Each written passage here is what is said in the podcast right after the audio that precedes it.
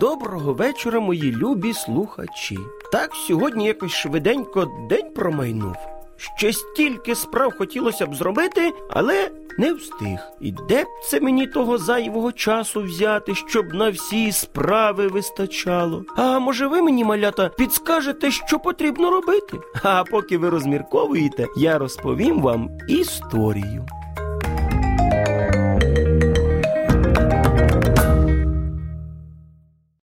Прийшов час літніх канікул. Вже ані до школи ходити не потрібно, ані уроки робити. Я тільки довго Вітя чекав на цей час. Тепер він може прийти до бабусі і дідуся і бути в них аж цілих три місяці.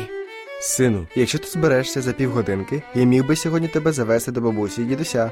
Я згоден, я швиденько. І Вітя став збирати свої речі. Час спливав, а речі ще не були складені до кінця. Сину, в мене немає часу тебе чекати. Нам вже треба їхати. Тату, мені ще трішечки залишилось. Гаразд, тільки довго чекати не можу, тому давай швидше. Вітя доскладав свої речі, і вони поїхали. По дорозі хлопчик все розмірковував. Чому-то у дорослих весь час, ну, як то кажуть, не вистачає часу. А чи можливо цей час у когось позичити? Так ото собі розмірковуючи, він і не помітив, як заснув. А проснувся він від того, що хтось намагався взяти його на руки. Він розплющив очі і побачив дідуся, який йому посміхався. Ну що, онучку, як добрався? Добре. Тебе можна поздоровити? Ти вже другокласник? Так, і уявляєш, в мене тепер канікули цілих три місяці.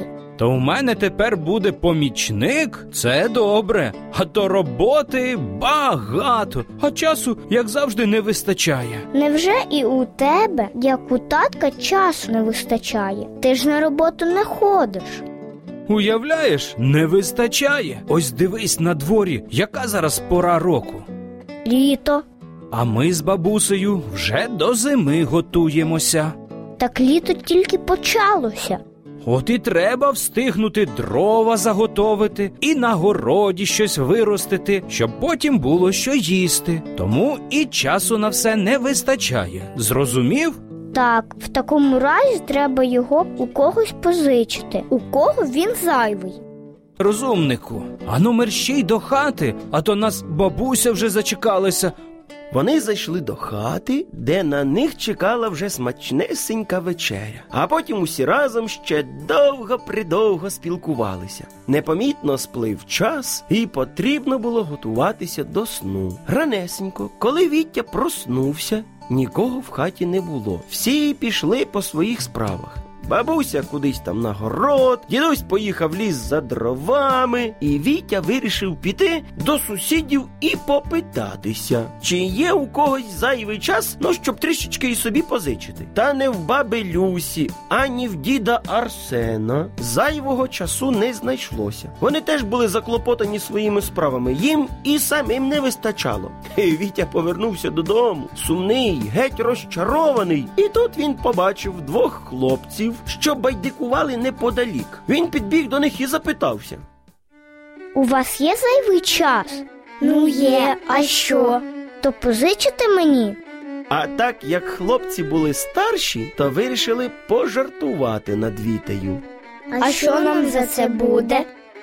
А що ви хочете? Хочемо, щоб ти нас накормив, бо ми вже зголодніли. Тоді і позичимо тобі зайвий час. Гаразд, пішли до мене додому, бабуся нас накормить. Коли вони прийшли додому, дідусь теж був вдома, бо був обід. Бабуся накрила на стіл, і за обідом хлопці розповіли, як вони опинилися тут. Довго ж сміялися бабуся з дідусем. А потім дідусь сказав: «Розумієш, онучку, час не можна просто так позичити. Це ж не річ тобі якась. Його не можна виміняти чи назбирати. Час потрібно цінувати і витрачати з мудрістю». «Тоді я тобі буду допомагати». Хлопці теж вирішили допомогти дідусеві з дровами. Усі разом вони швидесенько справу закінчили. От тепер у мене з'явився зайвий час, і це завдяки вашій допомозі. Ну що ж, мої дорогенькі малята, моя історія закінчилася. І я бажаю вам навчитися, як розподіляти свій час так, щоб все встигати. А я, Добрячок, кажу вам на добраніч, до нових зустрічей.